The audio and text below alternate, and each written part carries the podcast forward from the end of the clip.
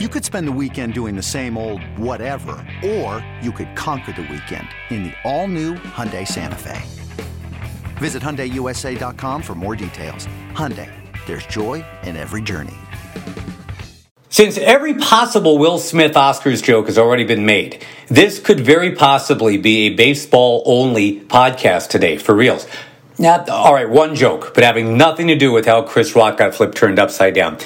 An Englishman, a Scotsman, an Irishman, a Latvian, a Turk, a German, an Argentinian, a Dane, an Australian, a Slovakian, a Moroccan, a Frenchman, a New Zealander, an Italian, and a Norwegian walk into a fancy restaurant. I'm sorry, says the maitre d', but you can't come in here without a tie. Here's the song. Mets in the morning. Mets in the morning. Oh yeah. Mets in the morning. Gonna tell you what the Mets are doing while coffee is brewing. Now here's Josh Lewin. I didn't see that M Night Shyamalan twist ending coming for the Oscars either. Did you? We. We had Mets assistant GM slash Oscar expert Ben Zauzmer on our most recent pod, and even he didn't see that coming. Who knew Chris Rock could take a punch better than Will Smith could take a joke? Anyway, hope you all enjoyed the last Oscars ever. Josh Lewin with you. Do not put my name in your mouth. Let's move on from whatever all that was the other night. I think we're all twittered out about it. Let's talk instead about how there are a bunch of fringe candidates that could be very helpful for the Mets this year. Maybe not right away. As Humphrey Bogart said in Casablanca, maybe not today, maybe not tomorrow, but soon. The guys brought in as depth pieces some of them look pretty good so far. And remember, the roster starts out at 28, not 26. So that's important. There is indeed a difference between depth and quality depth. Any organization can sign 20 guys who are basically washed up and say, look, depth, we got depth. But finding the right in case of emergency break glass personnel really is an art.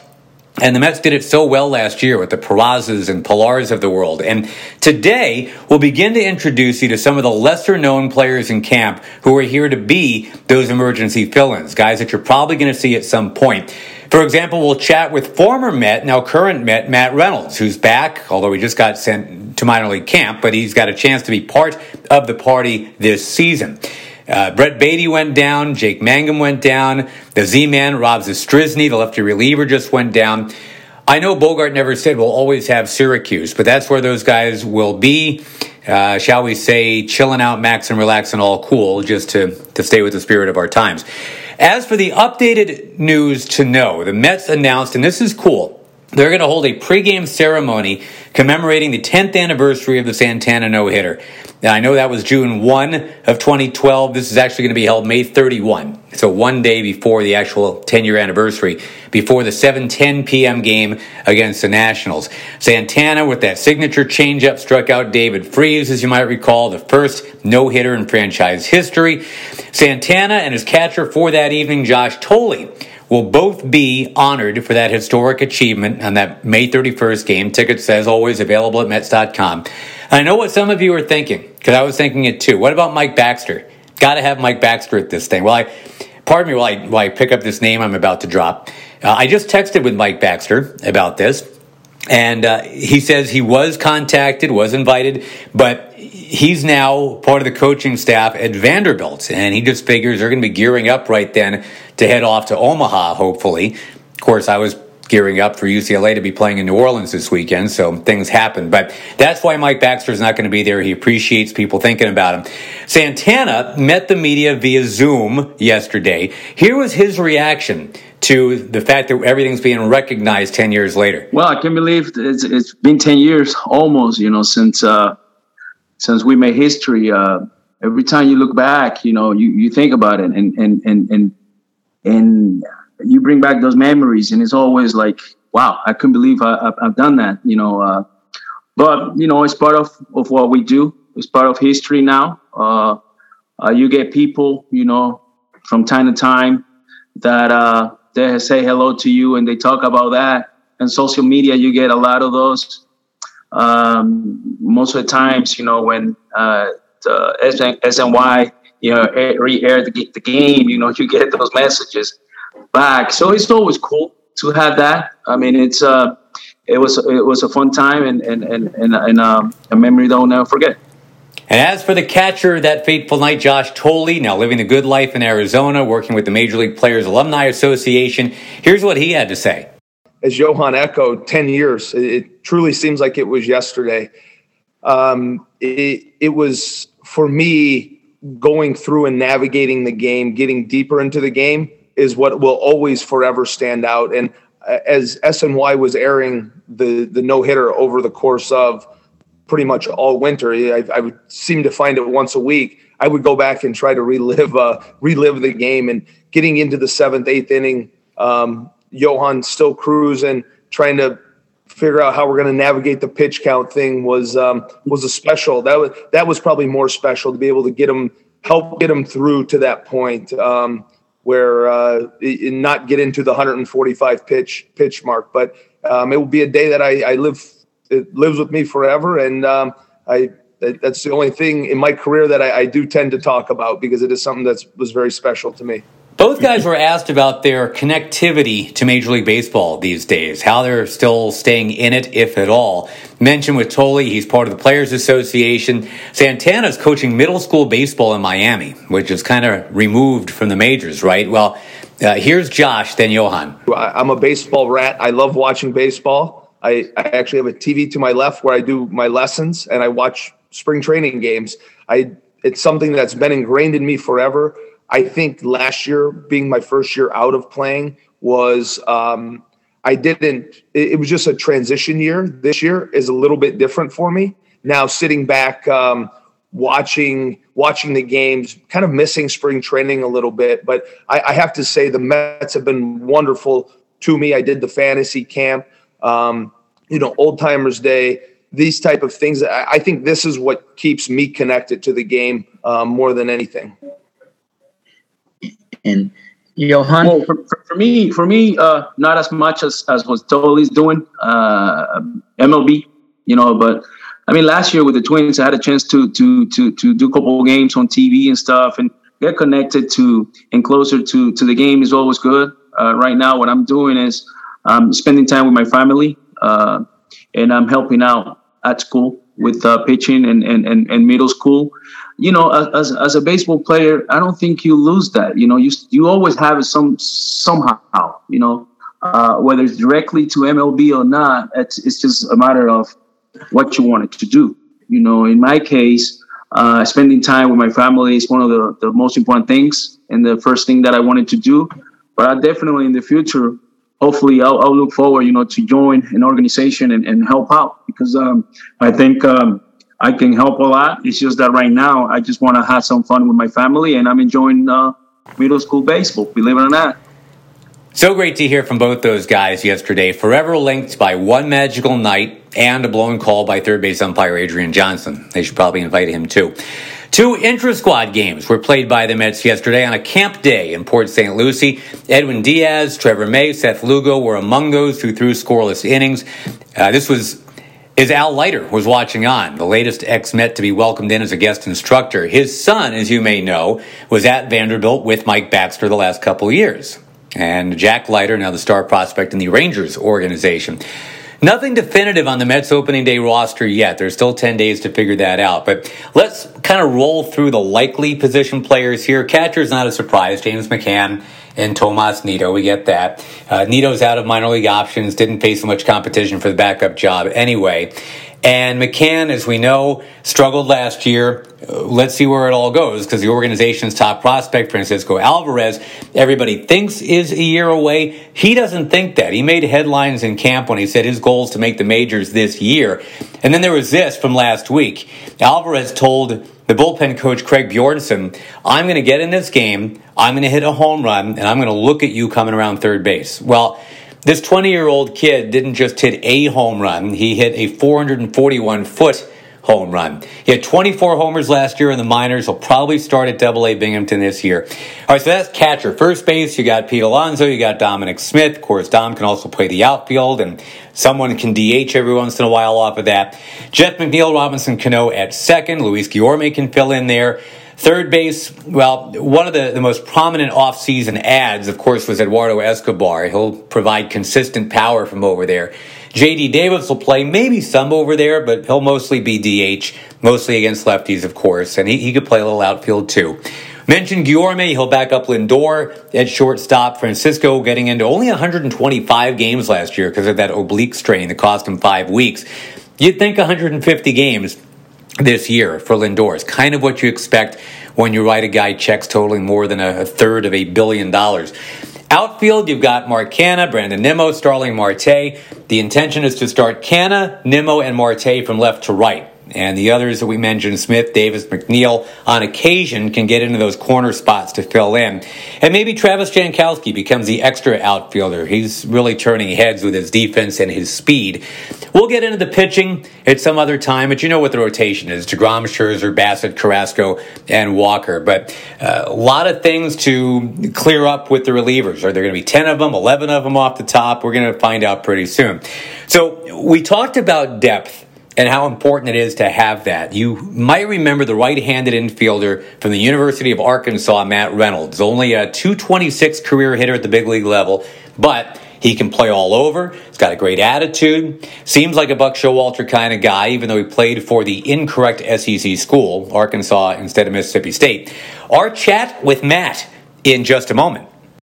It's blazing hot outside. You get in your car to turn on the AC to get cold air pumping, but it blows hot air out. This issue is commonly caused by low refrigerant due to leaks in the AC system. You want an easy, all in one solution that will restore the cold air in no time. AC Pro Recharge Kits. Make restoring cold air easy for even those with zero DIY experience in less than 10 minutes. Save time and money versus going to a shop by picking up an AC Pro Recharge Kit today. Be a pro with AC Pro.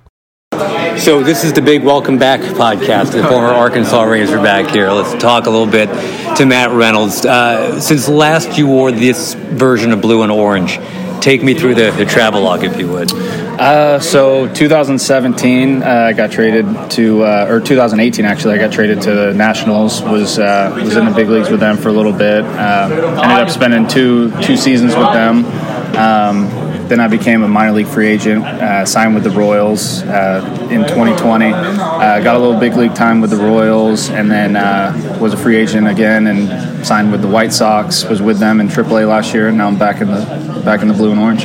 What in all of that traveling was there ever a point where you're like, man, I thought, I mean, I thought I was just going to be in one place. Now I'm everywhere. Did, did it get frustrating, or did you see it more as like a kind of a cool experience in a way that I get to meet new friends and coaches and everything. It's a little bit of both. I mean, obviously you want to stick in one place for a long time. Uh, but it's also it's also fun to get to, to meet a bunch of new people. Uh, you know, playing different areas of the of the world, and uh, it was it was a lot of fun. Met some great great friends, great people. So I, have I've enjoyed the ride. Let me walk you through, if you don't mind. In Washington, who were the guys that you think when you're telling your grandkids someday? I was with the Nationals at one point.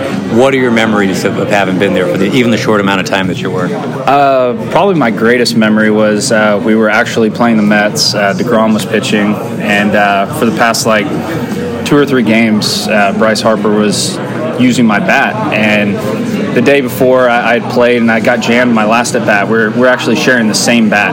And uh, I got jammed. I told him, I was like, hey, I don't know if this bat broke. It, it doesn't look like it because I had pine tar all over it. And uh, he was like, "No, nah, it doesn't seem broken. I'm gonna still use it." So he used it first at bat against Degrom and hits that broken bat home run. Right. And uh, yeah, that that memory is pretty cool. Uh, I think Bryce said he was going to keep the bat and hanging in his house, so he might he might have a Marucci bat of mine hanging in his house somewhere.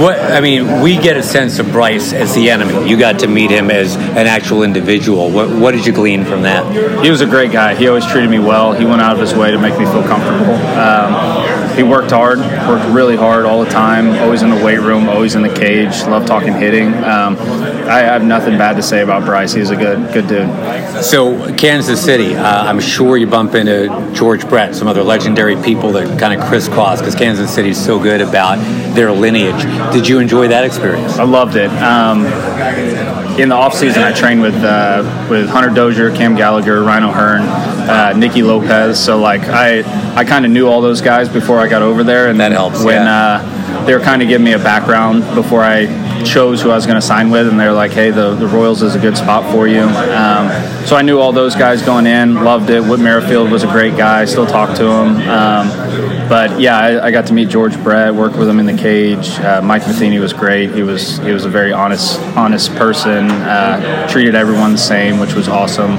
Uh, but yeah, I, I, love playing with uh, with the Royals. Dayton Moore was great to yeah. work with. He was very very open and honest with with where he saw me, and uh, yeah, I, I loved every second with them. And finally, the White Sox, which I know was, was brief, but uh, again, I'm going to assume that you took some positives out of it. Yeah, getting to play for Tony La Russa was, was really cool during spring training. I'm a Hall of Fame manager like that. Um, and then the, the star power that they have over there. Um, you know, Jose Abreu became one of my favorite players, just seeing how that guy has won the MVP, and he would have a bad game in spring, and he'd be in the cage for two hours after the game, really? wow. hitting by himself, and just shows the work ethic that he has, and, and to be that caliber of player. So it was it was really cool to see. As of right now, Matt, I, I went back and looked at it. Uh, I mean, everybody remembers home runs because they're big and sexy. I get it. You've hit four of them at the big league level. Do you remember your first? Will you always remember uh, Joakim Soria? As if you needed my, my oh, yeah. But. Oh yeah, I remember uh, the night before the game. Terry Collins comes up to me. It's like probably 11, 11:30 at night, and it's a day game against the Royals the next day. And he comes up to me. He's like, "Hey, have you played left field before?" And I was like, "I mean, I've probably played it once, just." You know, just messing around, but I could do it if you need me to. And he was like, all right, we have Danny Duffy tomorrow. You're, you're starting. I was like, all right, perfect. So I go in there faced Danny Duffy twice. He strikes me out twice, and then uh, end up facing Joakim Soria, and uh, and I think it was maybe like the seventh round there, and uh, end up hitting an oppo homer against the righty when I was supposed to do well against the lefty. So it, it worked out great. Uh, yeah, but that was a very special moment in my career. Did they get the ball for you? Oh yeah, yeah. My my parents actually have the ball. My dad has it hanging in his office. So remind me, uh, talking about your parents. Dad, dad is still working. It sounds like. What what does he do? Uh, he's a he's a contractor for Tremco. He designs roofs for hospitals, high schools, everything in, in Oklahoma. Did you have any interest at all in going into the family business if baseball didn't work out? Honestly, I never got that far. Uh, I was, was gonna be your thing. Well, I, I just kind of had all my eggs in one basket. Really, I was I was just focusing on it, and then whenever the time came for me to you know choose a new path, I, I would go that route. But uh, you know, I'm still hanging around. I'm still getting a job, so I'm gonna I'm gonna make this dream last as long as I can. Well, I mean, you've earned every bit of that, and I got to go back though. Being a roofer in Oklahoma, I mean, those roofs tend to turn over a yeah. little bit. I mean, that's some very uh, difficult weather. So, yeah. is that? I mean, not to be weird about it, but my goodness, business must be booming if you're having to always keep recycling roofs. Yeah, he he does very well. He's a he's a very hard worker, and that's kind of where I got my, my work ethic from. Um, but the crazy thing is, he was always working hard, but he always made time for me. He was always at my games. Uh, you know, having two tournaments a weekend, baseball and basketball. So like getting to getting to be around him uh, while I was playing growing up was was a huge factor in where. Always a pleasure, buddy. Thanks so much for your time. Thanks for having me. Appreciate it. Uh, one of the good guys, that is Matt Reynolds. We'll start the year in Syracuse, but I will bet you a donut that we will see Matt Reynolds in Flushing at some point. So tomorrow, uh, another of the potential depth pieces to introduce you to, former Chicago White Sox cult hero Daniel Palka, who will likely be a Syracuse Met to begin things as well. We'll hear from him, and we'll begin a fun little nerdathon as I have finished going through the entire Bill James book for the 2022 season. The most interesting Mets related items that I found after a 15 hour nerd out spent over a stretch of four days. For now, let's get out. We're getting played off the stage, unlike what the Oscars people did when Will Smith was trying to explain himself. Our keyboardist for this Mets in the Morning House band, Dave Magadan. Snapping to bass, Jenrry Mejia. The horn section, who remembers Chris Jelic with a J? And on the drums, oh, he's hitting it too. That is Mike Hessman. This is Josh Lewin. It's called Mets in the Morning. Please tell people all about it, and we will do it again tomorrow. Peace out. Don't hit anybody.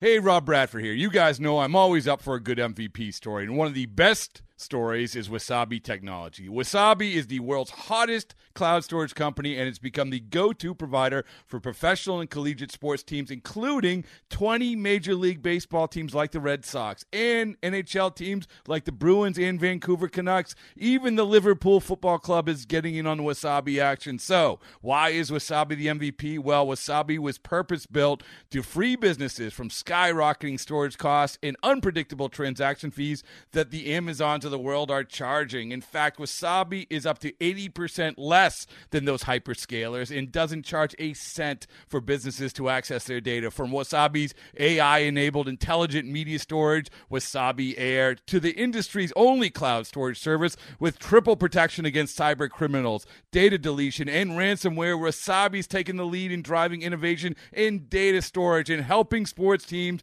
to unleash the power of their data. Wasabi, another Boston based championship team.